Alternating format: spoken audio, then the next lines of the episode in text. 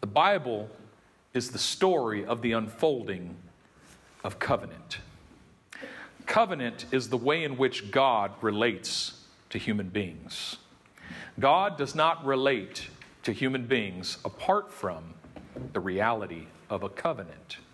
And everything that God does in relation to human beings, He does so because of His covenant. Now, there are implicit covenants and there are also explicit covenants. The first thing we must understand is what a covenant is. A covenant is more than a contractual agreement. And what separates a covenant from a contractual agreement is the level of solemnity. A covenant is a solemn oath entered into between two individuals. And the product of a covenant is righteousness. Now, you hear this term righteousness that's used in Scripture all the time. Blessed are those who hunger and thirst after righteousness, for they shall be filled. Righteousness is the fruit of covenant, meaning if you and I enter into a covenant and we both are faithful to keep the terms of that covenant, we are righteous in relation to one another. When the scripture speaks of God as being righteous, Righteousness and justice is the foundation of his throne, the scripture says. The psalmist said that his steadfast love extends to the heavens, and his righteousness reaches to the clouds, and his faithfulness is like majestic mountains, and his wisdom is like the depths of the sea. When it speaks of his righteousness, it speaks of the fact that he never fails to make good on his covenants. Now, in the ancient world, covenants were not a divine thing, it was a very human thing. A covenant was simply an agreement that two individuals made, but when you made a covenant, you weren't just making a promise to do your best. When you made a covenant, you actually put your life on the line. You were actually stating that if I don't fulfill the terms of this promise, you can kill me. Because to make a covenant, you had to take an animal and cut it in half, and then lay the pieces out. And the two individuals making the covenant would hold hands and walk between the pieces, stating the terms of their covenant. The impl- implication was if I do not fulfill the terms of this covenant, may it be to me as it was to this animal. Whoa. That this covenant was made at the cost of the life of this animal.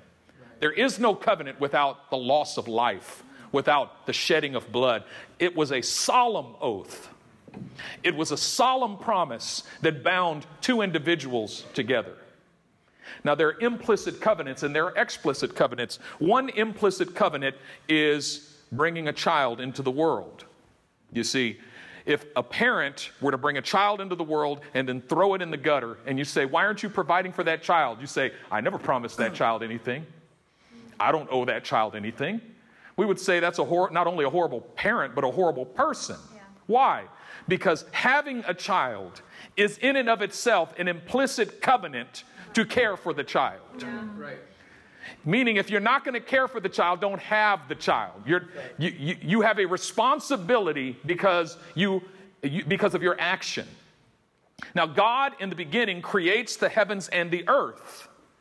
And not only does he create the heavens and the earth, but he forms man out of the dust of the ground and breathes into his nostrils the breath of life. Man becomes a living soul. Then he puts man into a deep sleep, takes a rib out of the side of man, and creates woman. And man says, This is now bone of my bone and flesh of my flesh. She shall be called woman before, because she was taken out of man. And then God blesses the two of them.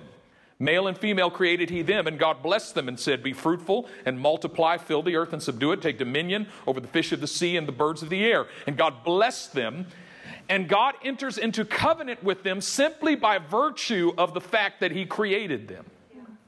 This is why when Adam and Eve sin and rebel against God, he doesn't just kill them and throw them out. He has to put them out of his garden, but he immediately comes with them out of the garden. It's like it's, it's like somebody comes to your house and is disrespecting you. And you're like, you're gonna have to get up out my house. And you take them to the door and you throw them out your house, but then you come out with them and close the door and go, okay, where we going? wow. That's what God does. Adam and Eve mess up in the garden, and God goes, y'all gonna have to get up out my house. And then he takes them to the door of the garden, throws them out, sets an angel at the door of the garden, and then comes out with them and says, All right, where are we going? That's good.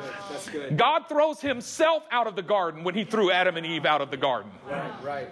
because he was in covenant with them. Think of the children of Israel in the wilderness, right? Because they doubted God, God said, You're going to spend 40 years wandering around this desert. You are not entering into the promised land. You are going to wander around this desert for 40 years. And then God went with them. He goes, Okay, let's go. and he wanders around the desert with them for 40 years. He banishes them to the desert and then goes to the desert with them So good.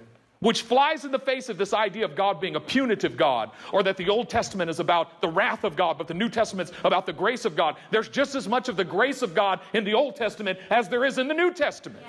That's right. Without the Old Testament, there wouldn't be a New Testament. Yeah.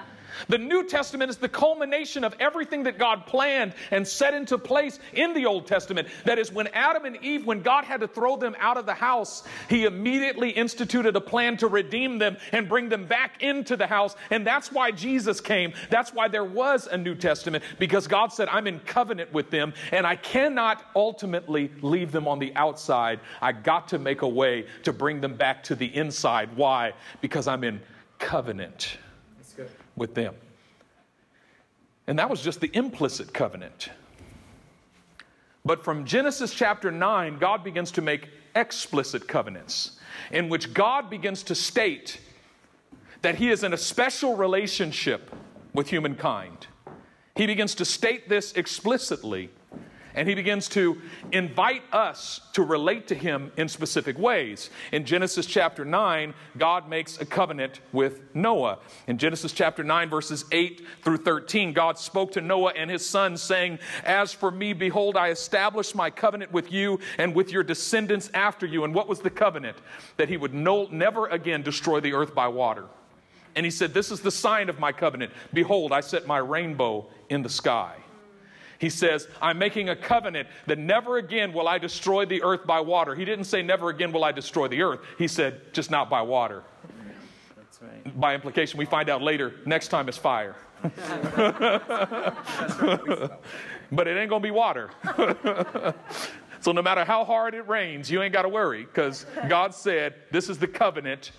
I'm not going to destroy the earth by water anymore.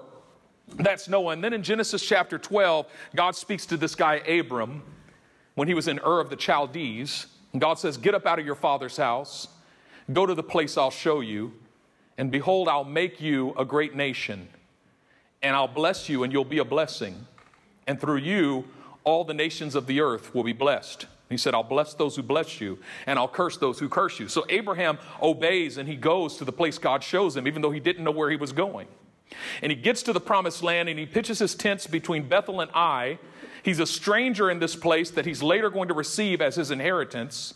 And the moment he gets to the place God sent him, there's a famine there. It's crazy that God can send you to a place and then you get there and it's all bad. We tend to think if God sent me, it should be all good. Right, right, right. You get married and you think this is the spouse God chose for me, and then it all goes wrong. You say, Well, I guess I chose wrong. Not necessarily. God opens the door for you to get a new job, and you, you get the crap beat out of you there.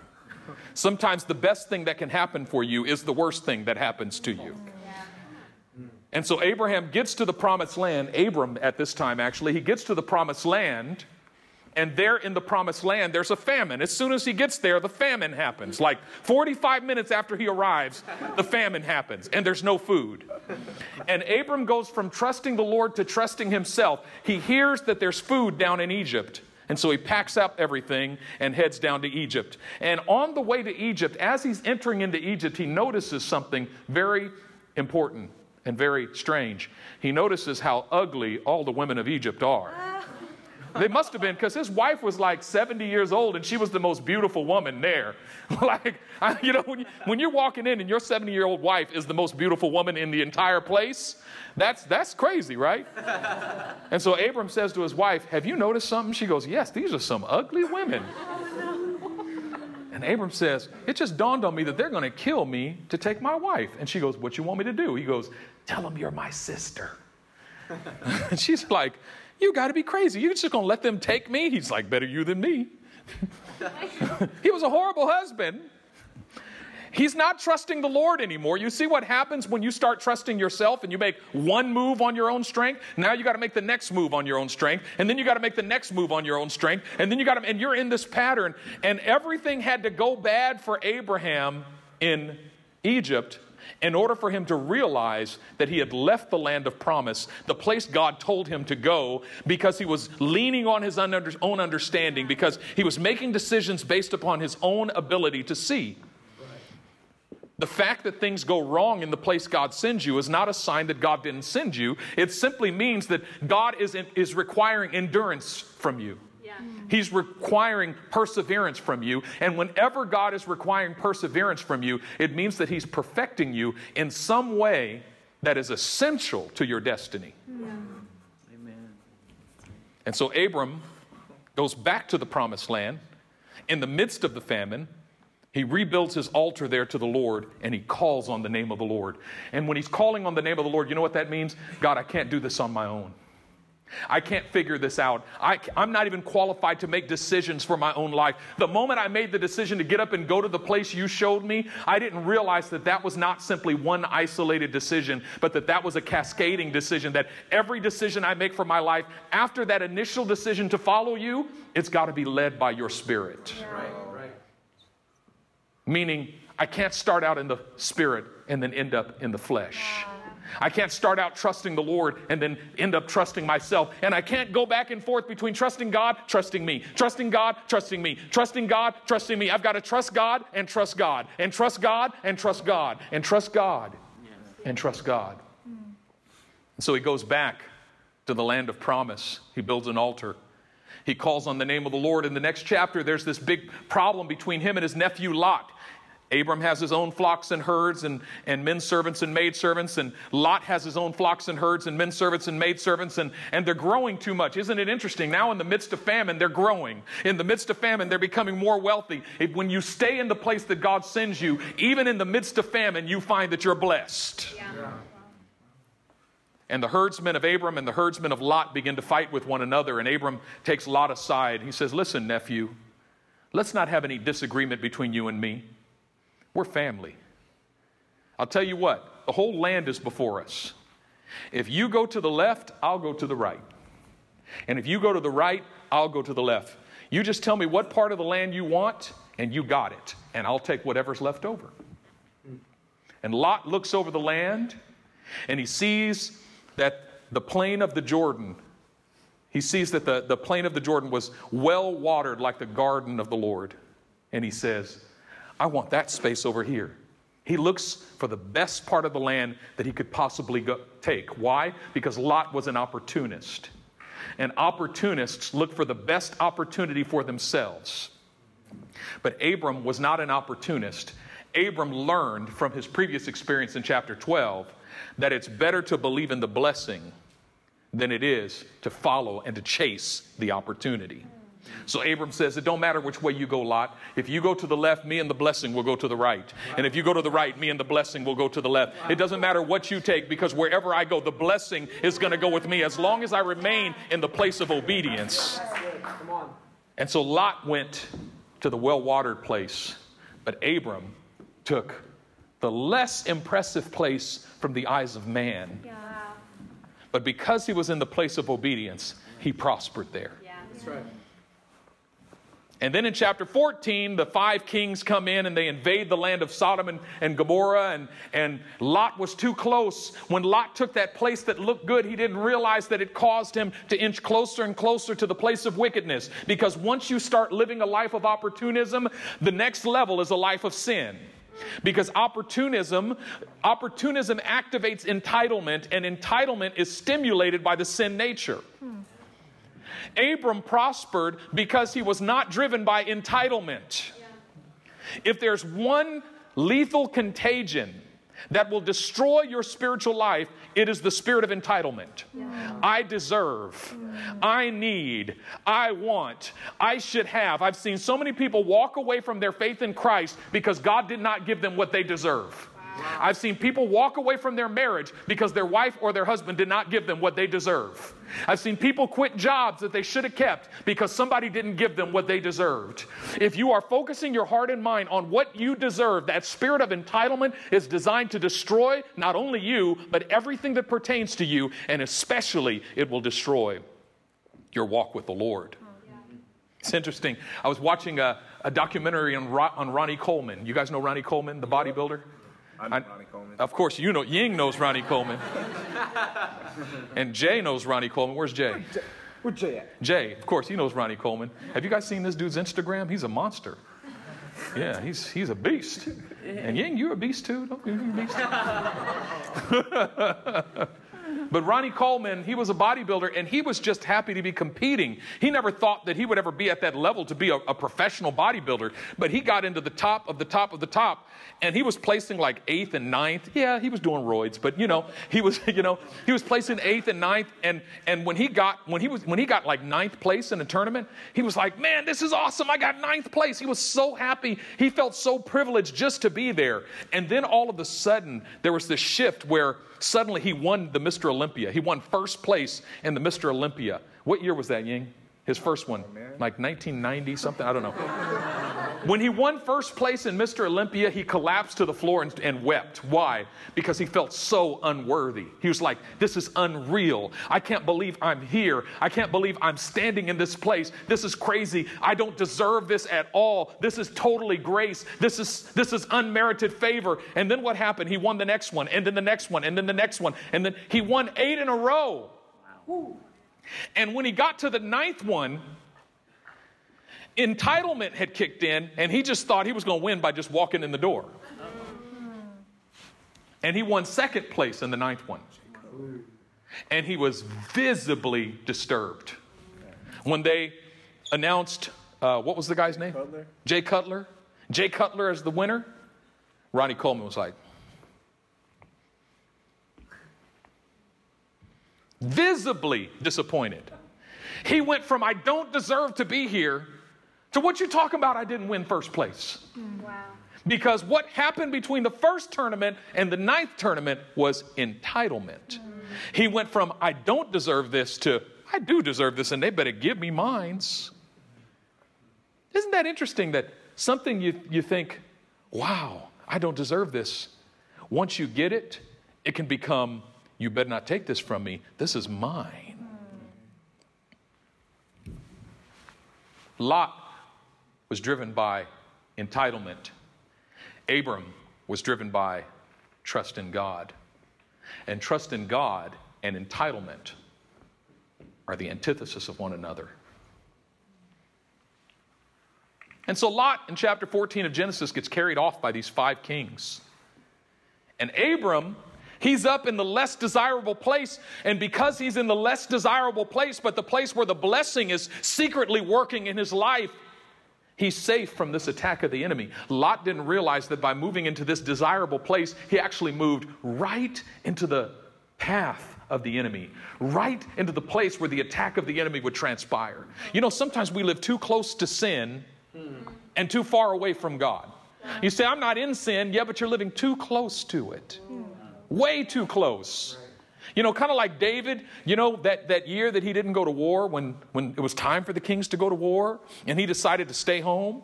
And then he decided one night, you know, boredom. Boredom is the key that unlocks the door of sin. In his boredom, he decides to walk out on his balcony and look out over the city of Jerusalem. And it happened to be just the time when the women were bathing. And the women happened to bathe on the roofs of their houses. And the king's palace was the only place high enough to look down on the roofs of all the houses. And all of their husbands were away at war. And David decides, I think I'm just going to stroll out on my, you know what I mean? It was like, David, you ain't fooling nobody. Everybody knows what you're doing. And he's just looking down at all the women in his kingdom. I'm just looking. I'm not doing nothing. I'm just looking. And then he goes, Who is that? He calls a servant over. Who is that? And now somebody else is looking. and a servant goes, That one taking a bath? He's like, Yeah. That's Bathsheba. that was her name, Bathsheba. She was taking a bath. And David goes, Bring her, invite her to tea. I just want to meet with her. I just want to have tea with her. He's inching closer and closer to sin. He ends up basically, in a sense, manipulating her into sex, if not raping her. She gets pregnant. I mean, she literally, in her position, could not say no to the king. No matter what she desired, she was in no place to say no to the king. She could not turn the king down. She gets pregnant, and David has her husband killed out on the battlefield. Why? He was living too close to sin and too far from the Lord. Lot was living too close to sin and too far from the Lord. Proximity. So, Abram, when he hears that Lot had been taken off, he calls the 318 men that were born in his household who were trained for war. They arm themselves with swords and they go out in pursuit. And Abram goes to war with the five kings and destroys them and takes back everything and brings back everything and brings it back down to the, and he, he restores Lot and their family and all of the spoils and everything. And the king of Sodom comes out and, and tries to bless him and tries to give him money. And Abram says, I don't want your money. I don't live for the opportunity. I live for obedience. I'm not an opportunist, I'm an obediist. That's not even a word. I just made that up. Obediest. and Abram turns down this huge opportunity to become wealthy at the end of chapter 14. And then in the beginning of chapter 15 of Genesis, God speaks to Abram and says, Fear not, Abram, I'm your shield, your very great reward. Yeah. Abram, you turned down this very great reward, and I'm so pleased with that because I am your shield. I am your very great reward. But Abram says, But what can you give me though? Translation, what have you done for me lately? Abram is in obedience, but he's got a heart that is questioning God. Do you know it's possible to obey God and question God in your heart at the same time? It's possible to obey God but feel like God has, is not giving you something you deserve at the same time. Fear not, Abram, I'm your shield, I'm your very great reward. But what can you give me though? Seeing that I go childless. And one of my slaves, Eliezer of Damascus, is going to be my heir. When I die, I don't have a son to give all of my wealth to. My wealth is going to my slave. What can you do for me? What good does it do me for you to tell me that you're my great reward when I'm barren? And I've turned down opportunity after opportunity to become wealthy, and I've turned down the blessing, but you keep telling me you're my blessing. Sometimes the Lord wants to see how much we value Him and Him alone. Do we value the blessing or the blessor? Sometimes the only blessing God gives you is Himself and His presence, but He wants to see how much do you value me? How much do you value my presence? Do you only value what you can get from me? Yeah. Or do you value me? Yeah, that's good. My spiritual father, Pastor Robert Daniels, was telling me that he was crying out to the Lord one day because God was not giving him some things that he had been praying and asking God for. And he was crying out, God, how long? How long? And God spoke to him and said, Why am I not enough for you? Wow. You're enough for me. Why is being with me not enough for you? Being with you is enough for me. Fear not, Abram. I am your shield. I am your great reward, but what can you give me? Seeing that I go childless, and one born in my household, Eliezer of Damascus, will be my heir. And God speaks to him and says, No, your servant will not be your heir, but a son who comes from your own body. And then God says, Abram, go outside. And he goes outside, look up at the stars, count them. Abram says, I can't count them. God says, So shall your children be, so shall your offspring be. And Abram believed God. Genesis 15, 7 and he accounted it to him as righteousness. Watch this. Remember, righteousness, covenant. Righteousness is the fruit of covenant. A covenant is, an, is, is a, a solemn oath that God makes, a, sol, a solemn oath between two individuals. And when God brings you into covenant, He says, You and me, we're in relationship. Righteousness is the fruit of that covenant. This is a very important verse of Scripture. Abram says, God, you know what? I believe you. And God says, You're righteous. That's all you have to do to fulfill your covenant with me. That's all you have to do to fulfill. And God hadn't even brought Abram into covenant with him yet. But God says, You fulfilled the covenant before we even made it. Why? Because you believe me, because you trust me, because you will not succumb to hopelessness. Because you will not, because you refuse to look at your situation and say, no matter what I do, it won't change. You refuse to look at your situation and say, no matter how long I pray, God doesn't hear me. Because you refuse to walk through hardship and say, God must not love me. If God loves me so much, how come I'm walking through this? Believing God, if you want to know what it means to walk in covenant with God, you got to simply believe Him. You got to simply trust him. Regardless of what comes or goes, you must trust him. You must believe him. You must believe what he says. You must hold on to his unfailing love. Holding on, that's all you need to do. That's all God requires of you. He doesn't require you to move to Africa and be a missionary. He doesn't require you to cut off your arm or give your blood or submit to person. That, that's, not, that's not even what he's looking for. All he's looking for is no matter what I go through, I trust in you. And then God says, after he says to Abram, You're righteous,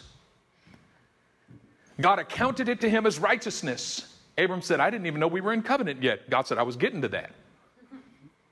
And then God comes to Abram and makes covenant with him. He says, um, I need, I, I, need you to get the following animals. Abram gets out his pen and paper and starts writing down the animals. And God says, I need you to get a heifer, and I need you to get a couple birds, and I need, and he gets the animals, and God said, He says, What do I do with these animals? God says, Cut them up, cut them in half. And Abraham saws those animals in half. And God says, Lay out the pieces. We're making a covenant. And Abram lays out the pieces, and, and then God, he says, I'm here. What do I do? God says, Wait. And he waits and he has to beat off the buzzards who are coming down to try to eat the, the sacrifice. Sometimes when God is getting ready to enter into covenant with you, you got to beat off the buzzards that are coming to eat up your sacrifice. Yeah. The buzzards that are telling you this isn't doing any good. The buzzards that are telling you if you keep serving like this, if you keep giving like this, if you keep giving of yourself to God in this way, you're going to end up with nothing. God is not coming. Abraham had to beat off the buzzards and wait. Mm. And that's the hardest time when nothing is happening. When you're praying, but nothing is changing. When you're giving, but nothing is changing. When you're serving, but nothing, you're obeying and you're doing what you know God called you to do, but it's not doing any good. I hear this all the time. I see this in marriages all the time. But I did the right thing and she still got mad at me. But I said the right thing and he still got mad at me. Like, it didn't work. I tried it, but it didn't work. And I said, Well, what did you do? So, so then I just cussed her out. So you did the right thing, but you didn't keep doing the right thing. Wow. You said the right thing, but you changed as soon as you felt that the right thing didn't work. The right thing is not supposed to work, it's just right.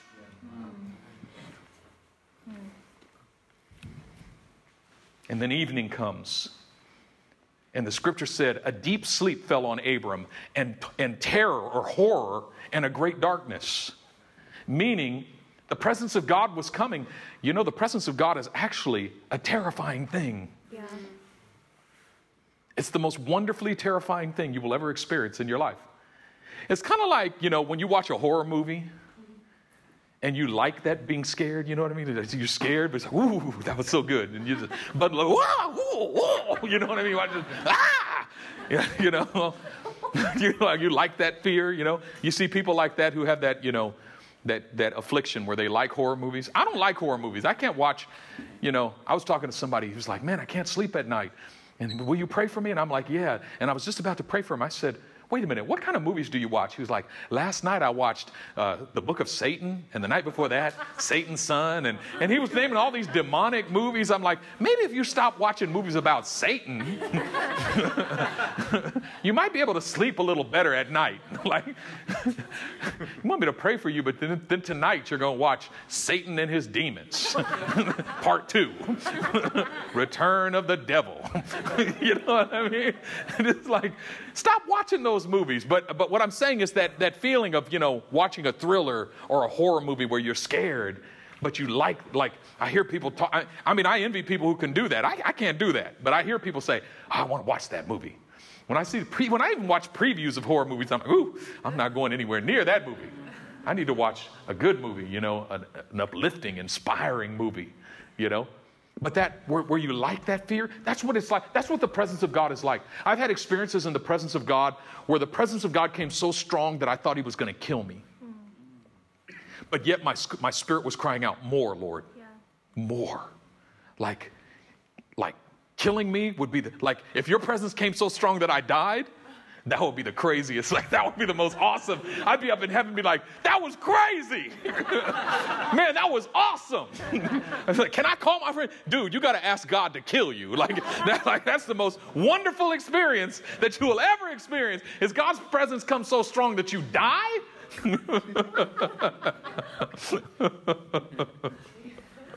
anyway, it's a good thing. I promise you, it's a good thing. it's a good. I mean, that's Moses, right? Like God, like God. Moses says, "I just want to see your glory." And God said, "No, you can't see my face and live." And Moses like, "Just kill me. I mean, I don't need to live. I just need to see your face."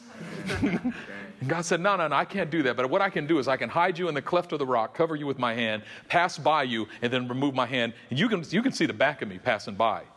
And Abram's like, well, I mean, uh, Moses is like, if that's what I get, that's what I get. And so God takes him, hides him in the cleft of the rock, covers him with his hand, passes by, and moves his hand. And Moses went, oh, and he collapsed like a dead man. He was like, oh, that's bad. just, I'm dead. like uh, he thought he was dead because he saw the back of God. Like that's crazy, right? And he got up. He's like, again, again. like I literally thought I died right there. I'm still alive. How did that happen? Like God has to raise you from the dead after he after he, he kills you. it's the most wonderful thing to be killed by the Lord. This great terror and this great darkness and this deep sleep comes over Abram. And then all of a sudden, a burning torch and a smoking fire pot appear. This is God appearing in the form of a, of a torch and a fire pot. And God passes through the pieces and makes covenant with Abram. Isn't it interesting that Abram doesn't pass through the pieces, God passes through the pieces? Abram is not the one that God asks for promises. God passes through the pieces and God makes the promises. And God makes promises with Abram. This is an individual covenant.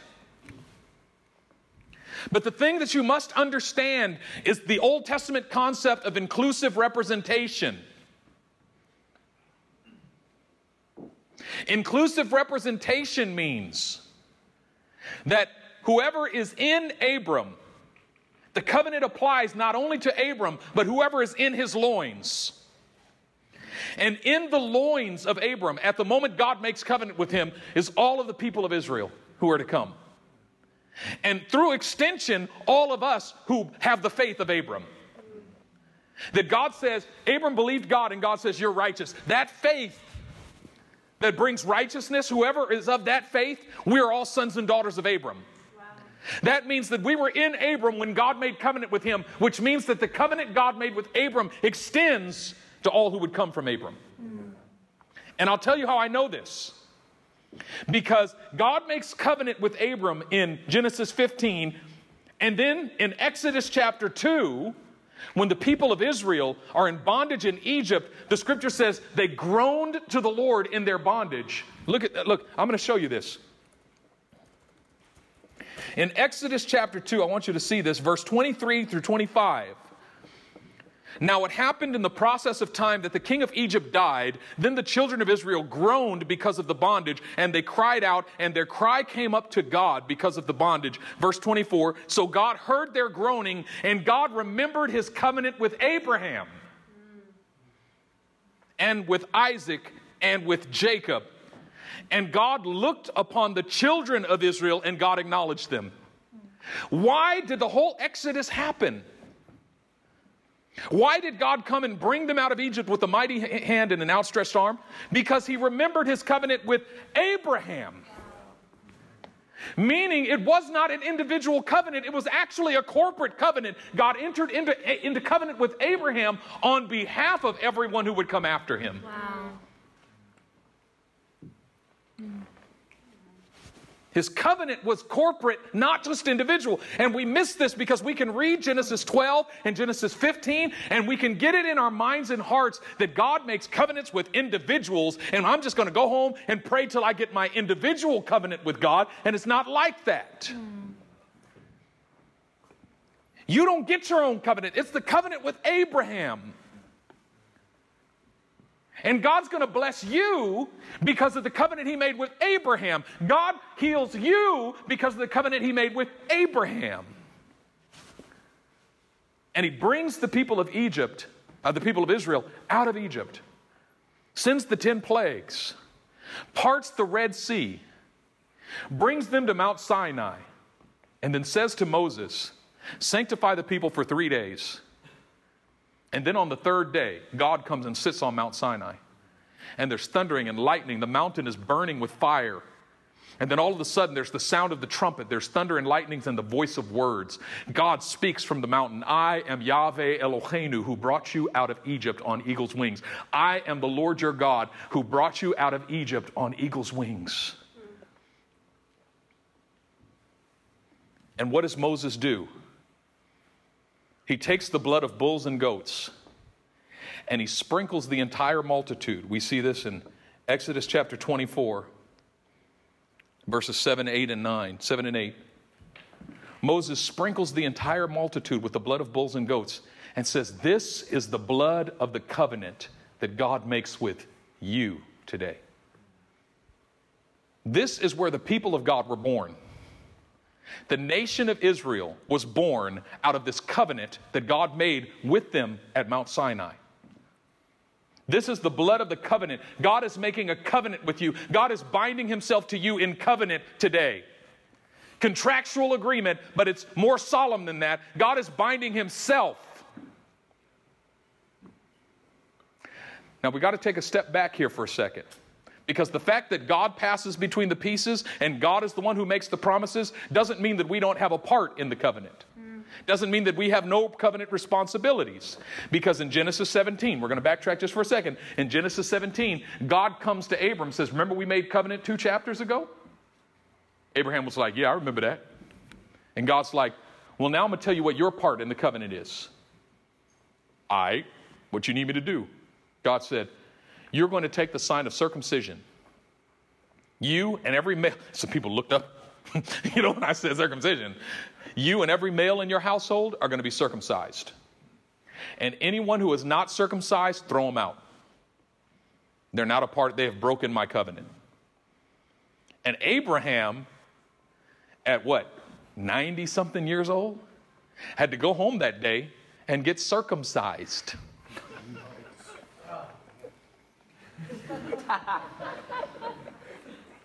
and then he had to circumcise every male in his household and his son Ishmael. Isaac wasn't born yet. I mean, it was bloody. And from that day forward, every child of Abraham, everyone in the Abrahamic line, was circumcised on the eighth day after being born. The sign of circumcision, God says, You're going to take the sign of circumcision. What's that all about? Because, you know, I mean, most of us do get circumcised, but it's not about the covenant with Abraham anymore, right? I mean, if you're not circumcised, you know, you may look funny at the gym, but it doesn't mean you're, you know what I mean? It doesn't mean you're not in the covenant anymore, right? It's not about the covenant anymore. So, what is, what is it all about? What it's all about is God says to Abram, Abraham, this is your part in the covenant. You're going to present your body to me. You're going to, you're going to surrender your body. What I want is a piece of your flesh. I want you to surrender your body. Paul gives this to us. He tells us what New Testament circumcision is about in Romans chapter 12, verses 1 and 2. He says, I beseech you, therefore, brethren, by the mercies of God, that you present your bodies holy and acceptable to God, which is your spiritual act of worship. And do not be conformed to the pattern of this world, but be transformed by the renewing of your mind, that you might prove what is that good, perfect, and acceptable will of God. The surrender of your body to God is the New Testament version of circumcision. And the surrender of your body to God is about renouncing your right to the fulfillment of self desires. It's about making the decision that I do not live a life of entitlement anymore. It's about renouncing my wants and renouncing my lusts and renouncing my desires and renouncing my cravings. It's about surrendering my body to God because a lot of believers, we have this idea my body belongs to me, but my soul belongs to Jesus. Absolutely not. Your soul belongs to Jesus. Your body belongs to Jesus. Your mind belongs to Jesus. Your heart belongs to Jesus. Every part of you belongs to Jesus. If you are His, you have been bought with the price, and He bought not just your soul, He bought your body. The surrender of your body to God. I hear a lot of people claiming to be Christians with unsurrendered bodies. The one thing I refuse to do is surrender my body to God. God says, No, I don't need any great feat from you. I just need your surrender. Hmm. Surrender. People of God in the wilderness at Mount Sinai. I'm going to bring this to a close soon. God enters into covenant with them through the blood of bulls and goats. Then we get to Jeremiah chapter 31, verses 31 and following. And God says through the prophet Jeremiah, The day is coming when I'm going to make a new covenant with the house of Israel, which is not like the one I made with their fathers, says the Lord, which covenant they broke, though I was a husband to them. You hear what God is saying? I'm going to make a new covenant with the house of Israel. It's a corporate covenant. And it's not going to be like the one I made at Mount Sinai. Why? They broke that covenant. What were the parts of that covenant? The sprinkling of the blood of bulls and goats, and then the giving of the law. God says, You shall have no other gods before me. You shall not bow down to them. You shall not worship them. For I, the Lord your God, am a jealous God. You shall not take to yourself any graven images. You shall not take the name of Yahweh Eloheinu, the Lord your God, in vain. Remember the Sabbath to keep it holy. Honor your father and mother. You shall not steal. You shall not kill. You shall not commit adultery. You shall not bear false witness against your neighbor. You shall not covet. God says, The day is coming when I'm going to make a new covenant with the house of Israel, but it's not going to be like the one I made with their fathers. He says, But in this day I will write my laws in their minds, and in their hearts will I write them. He says, The old covenant was external, it came on tablets of stone. The new, te- the new covenant is internal, it's going to be written on the human heart and the human mind. The old covenant came with an external revelation, the glory of God sitting on Mount Sinai. The new covenant is coming with an internal revelation, the Holy Spirit indwelling the heart and mind of every believer. God says, I'm going to make a new covenant. And it's a new covenant with the house of Israel. It's a new covenant with the people of God. It's a corporate covenant, not an individual covenant. And nobody understood what that meant until one day on the Mount of Olives when Jesus sits with his disciples and they celebrate the Passover feast. And when they finish the Passover feast and everything is done, the disciples are thinking it's time to clean up, but instead, Jesus takes a piece of matzah and he holds it up before his disciples and says, You see this? They say, We see it. He says, This is my body, which is broken for you. Do this in remembrance of me. And he breaks the bread and he gives it to his disciples, and they take it and they eat it. And then he lifts up a cup of wine and says, This is the new covenant in my blood. Jeremiah says, The day is coming when I will make a new covenant. Jesus holds up the cup and says, This is the new covenant. This is the new covenant in my blood which is shed for the redemption of many. And I was looking at this in Matthew's gospel, in Matthew 26 26 or 27. The scripture says, Then he took the cup and gave thanks and gave it to them, saying, Drink from it, all of you. This is the new covenant in my blood, but all of you have to drink from it. Meaning, what forms your covenant with one another is the fact that you are in covenant with me. What we're getting to is that the church is a covenant community. But our, commu- our covenant is not primarily with one another, our covenant is with Jesus Christ. And we have covenant with one another only by virtue of the fact that we each individually are in covenant with Jesus Christ. Our corporate covenant is the outflow of our individual faith in Jesus Christ. If I refuse to drink from the cup, I actually have no covenant with you. I might have friendship with you. See, this is the thing. The fellowship of the body of Christ is born out of covenant, not out of mutual interest. Yeah. And the church often functions as a club Right. because we go there because we like the people. And we experience this most acutely in community groups. Because I go to my community group just to hang out, because I like to hang out and I like the people in my community group. I remember, you know, for years, uh, on the Emeryville side of the bay, we tried for years to create community groups, and they never worked. Why? Because I mean, I, I finally, after years, I had a congregational meeting. I gathered people together to say, What do you want? Like, what? What do you want? Like, what can I do to get you in community groups? And people were like, I don't like the people in my community group. I want to be in a community group with people who are older. And then other people. I don't like the people in my community group. I want to be in one with people who are younger. And then somebody else. I want the community groups to be about our stage in life. I'm a mother and I want to be in a community group with other mothers. And then somebody else. I want it to be about our jobs. I'm in the tech industry. I want to be with other people in the tech industry. And it's all about mutual interest. Yeah. Forming fellowship around what we like and what we want. And we're missing the point. Yeah. That what binds us together is not our stage in life, it's not our culture, it's not our work, it's not our interests, it's not our age. Yeah. That what binds us together is the fact that I'm drinking from the same cup that you're drinking from. And when I look next to me and see that you're drinking from the cup, and then he hands it, and he's drinking from the cup, and he hands it, and we're all drinking from the same cup, we're bound in covenant together because of our covenant Lord, because our eyes are not on one another, but our eyes are on our covenant Lord. Yeah. He says, Drink from it, all of you. If you want to be in this circle, you got to drink from this cup. If you're not willing to drink from this cup, you can't be in this circle. This is not simply a place to hang out, this is a place of covenant. Yeah. And this is where God's called us to be countercultural, especially in the city of San Francisco. You know what I found out? In the city of San Francisco, almost no church has membership. Hmm. Churches don't do membership. Why? Because San Franciscans won't do it. That's what I keep hearing. San Franciscans don't want membership. The people are too flaky. The people want to come and go as they please. I'm just going to hang out at this church for a little while, and then I'll go to that church for a little while, and then I'll go to this church for a little while, and then I'll go to this church for a little I don't want to be a member. I don't want to go through a process of entering into covenant. And God's called us to be countercultural. Countercultural means to be a covenant people in the midst of a non covenantal context.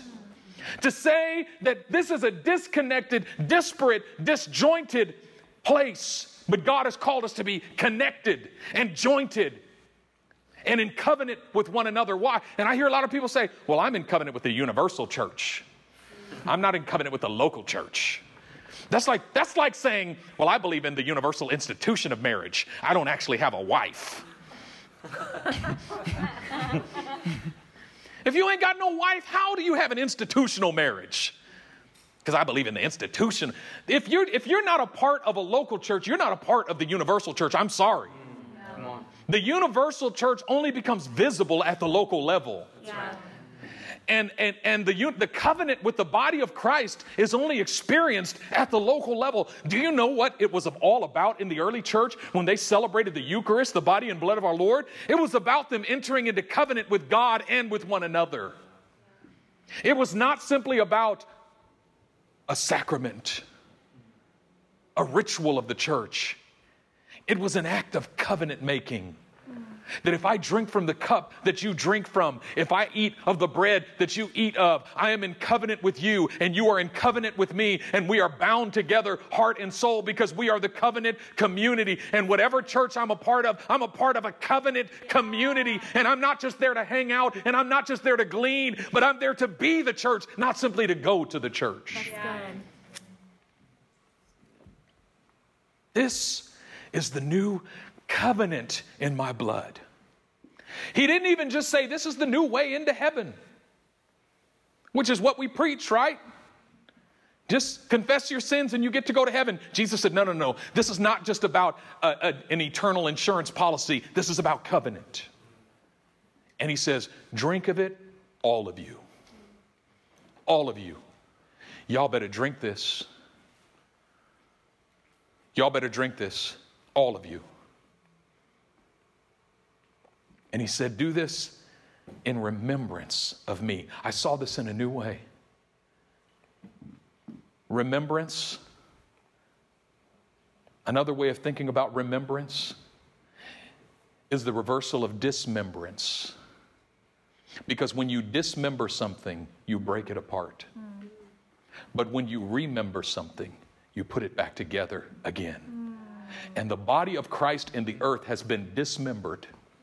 If there's anything that the devil wants to do is dismember the body of Christ, to tear us apart, to tear limbs off the body of Christ, to tear us apart and to make us disconnected and dismembered from one another. Jesus says, Do this in remembrance of me. When we take the cup and when we take the bread, we're not simply calling to mind what Jesus did, but we're actually putting the body of Christ back together again because we're coming back to the covenantal basis of what it means to be the people of God. That is, we are a people in covenant.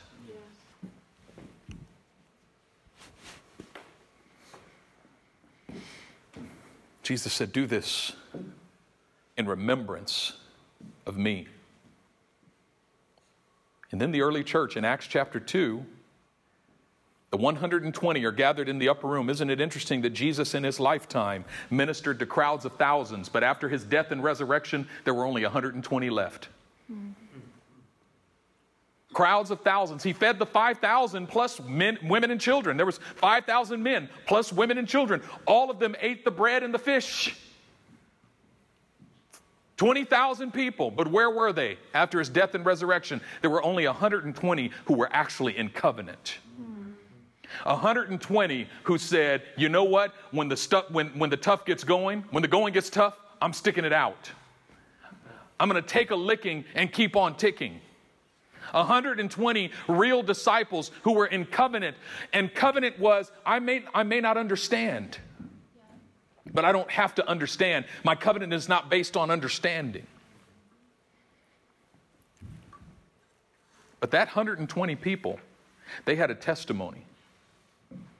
When the, when the outpouring of the Holy Spirit came upon them in Acts chapter 2, and Peter preached that first Pentecost sermon, there was a crowd of thousands outside, and Peter preaches that sermon. It says they were cut to the heart, and they cried out, "Men and brethren, what shall we do?" Acts 2:38. Peter said, "Repent and be baptized, every one of you, in the name of Jesus, for the remission of your sins, and you shall receive the gift of the Holy Spirit. For the promises to you, to your children, to as many as are far off, even to as many as the Lord our God shall call."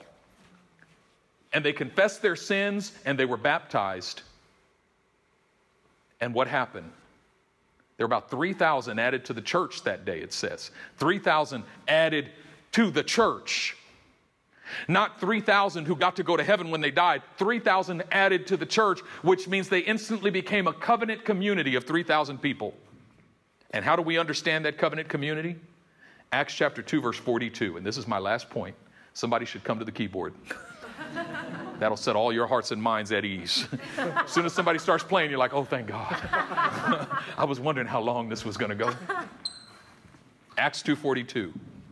They devoted themselves to the apostles' teaching, to the fellowship, to the breaking of bread, and to prayer. They devoted themselves. This is, this is what it looked like to be a part of the early church. It didn't say they attended Sunday service without fail. They devoted themselves. Do you know what devotion is? It's bigger than commitment. Commitment has to do with the alignment of an agenda. You commit yourself to a politician, but as soon as that politician's agenda moves from yours, you change your commitment because what you're actually committed to is your own agenda. It's a little loud. But devotion is a state of commitment that is without agenda. It means no matter what, I'm bound to you. They devoted themselves. You know, the whole thing about the, the, the chicken, the, the, uh, the eggs and bacon. Yeah, when you eat eggs and bacon, there's a different relationship to your breakfast that the chicken and the pig have. Because the chicken made a contribution to your breakfast but the pig was actually in your breakfast. the chicken was committed, the pig was devoted. Wow. Are you committed to the church or are you devoted to the house of God? Are you making a contribution to the house or are you in the house? Wow, wow. That's good. That's it. Like God's called us not just to go to church, but to be the church. We're to be the pig, not the chicken. We are up in it. The house is built on my bacon. I'm going to put my bacon in it. They devoted themselves. And what did they devote themselves to? Number one, the apostles' teaching. They devoted themselves to the apostles' teaching, meant that when the, the apostles taught, they didn't simply listen, but they listened to possess, not simply to understand. They said, I'm going to get this, I'm going to understand this, I'm going to possess this, I'm going to reduplicate this in my life. They devoted themselves to the fellowship, koinonia. What is fellowship? In the church, we've used the term fellowship so loosely that we think anytime there's food, there's fellowship. and we will have fellowship after the service in the fellowship hall. And what that literally means is there's going to be some chips and salsa in there. Anytime you throw in some chips and salsa, you got fellowship. fellowship is more than chips and salsa. The word in the Greek, koinonia, it means joint ownership. Yeah. Wow. The fellowship was them possessing together the reality of the Word and the Spirit that was made available in their gathering. And they devoted themselves. They devoted themselves not just to listening to the teaching of the apostles, but to possessing together the truth to which they had been entrusted. They devoted themselves to the apostles' teaching, to the fellowship, to the breaking of bread, which indicates the Eucharist or the communion, the body and blood of the Lord. But it was a little bit more than that. It wasn't just that they devoted themselves to taking communion, but the breaking of bread was a symbol of service in the house. To the breaking of bread, meaning each of them broke the bread together. The breaking of bread, remember the feeding of the 5,000? The crowds, to the crowds, Jesus said, Sit down. To the disciples, he broke the bread and said, Go feed the crowds. The members of the early church were the ones who were breakers of bread. Each disciple had a hunk of bread and they had to go through the crowd and break a piece off and give it, and break a piece off and give it, and break a piece off and give it. Are you a receiver of bread or a breaker of bread? The members of the early church devoted themselves to the actual breaking of the bread, not simply the partaking of the bread. There's a, a, lot of people who come to the body of Christ for 20 years and they're nothing more than receivers of bread. I come to receive and then I leave the church if it don't have the right, you know, they don't have anything for me. I don't like the worship. Well, good, we ain't worshiping you anyway. if he don't like the worship, that's another problem. But if you don't like the worship, I could live with that. Somebody said, I left that church because they weren't doing my worship anymore. I'm like, well, I don't. Well, I'm glad they weren't doing your worship. I hope they were doing His worship. That's good. They devoted themselves and to prayer. They devoted themselves to prayer. Not only willing participants, but they were devoted to the corporate prayer, to gathering together to seek the face of God. And this is why they turned the world upside down in a short period of time. If we could be that kind of church, we will turn San Francisco upside down in a matter of a year. In a matter of six months, we'll turn, and I don't care if there's only 60 of us, 70 of us, 80 of us in a room. If we become a church of 80 people who are devoted, like they were devoted, we will turn this city, we'll turn the whole Bay Area upside down. wow. That was their expression of covenant devotion. Not just attendance, but devotion. And this is what it means to be the body of Christ, a covenant people. And covenant is not in the signing of a piece of paper, covenant is in the devotion of the heart. It's the law written on the heart and written on the mind. And it starts with the fact that we are devoted first and foremost to God. But because we are devoted to God, When we come into contact with one another, we're devoted one to one another. If I'm devoted to God, I cannot help but be devoted to you. And if I can help being devoted to you, I'm probably not devoted to God. Jesus said, If you can't love your brother whom you can see, don't say you love God whom you cannot see. Whoever says he loves God but doesn't love his brother, that's a liar.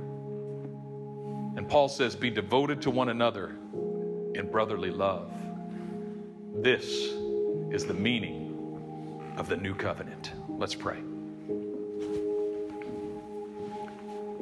Precious Heavenly Father, I speak your blessing over each and every one of these sons and daughters of yours. Lord, I pray you teach us to be the church. Teach us to be the church. Not just to go to church, but to be the church. I pray you put a fire in our hearts. Lord, you put us here for a reason. I believe you put us here to turn San Francisco upside down. You've put us here to have such an impact on this city. You did not send us to San Francisco to simply sit on the sidelines. You sent us to San Francisco to incite a riot, to be a house of revival fire. But Lord, it only happens if we devote ourselves, if we become a covenant community. And Father, I pray that that fire would burn in each and every one of our hearts. I want to be a part of the covenant community. I want to be a part of the covenant community. It's not about control, it's not about manipulation, it's not about even never getting to leave. It's not about any of that. It's not about butts and seats and dollars and plates. It's not about names signed on the dotted line. It's about the heart. It's about the heart. It's about the heart. And Lord, we are living in one of the most flaky and unfaithful cultures in the world, in which nobody wants to be devoted to anything. Marriages are breaking up because we don't want to be devoted. Families are falling apart because we don't want to be devoted to God, the body of Christ. We are supposed to be a beacon of hope, a sign of faithfulness, a symbol of unity. And Lord, if we become that, we'll experience fellowship and camaraderie at a level that we have never known before in our lives. You have for us a level of depth of connection and of love, even of shared interest when that interest is kingdom, like we've never known before. This is what we actually long for. This is what we actually cry out for in our hearts. But, Holy Spirit, I pray you do it. Settle it in, into our hearts, settle it into our minds that we are of you. And because we are of you, we are of one another. I speak blessing and encouragement. In Jesus' mighty name, amen.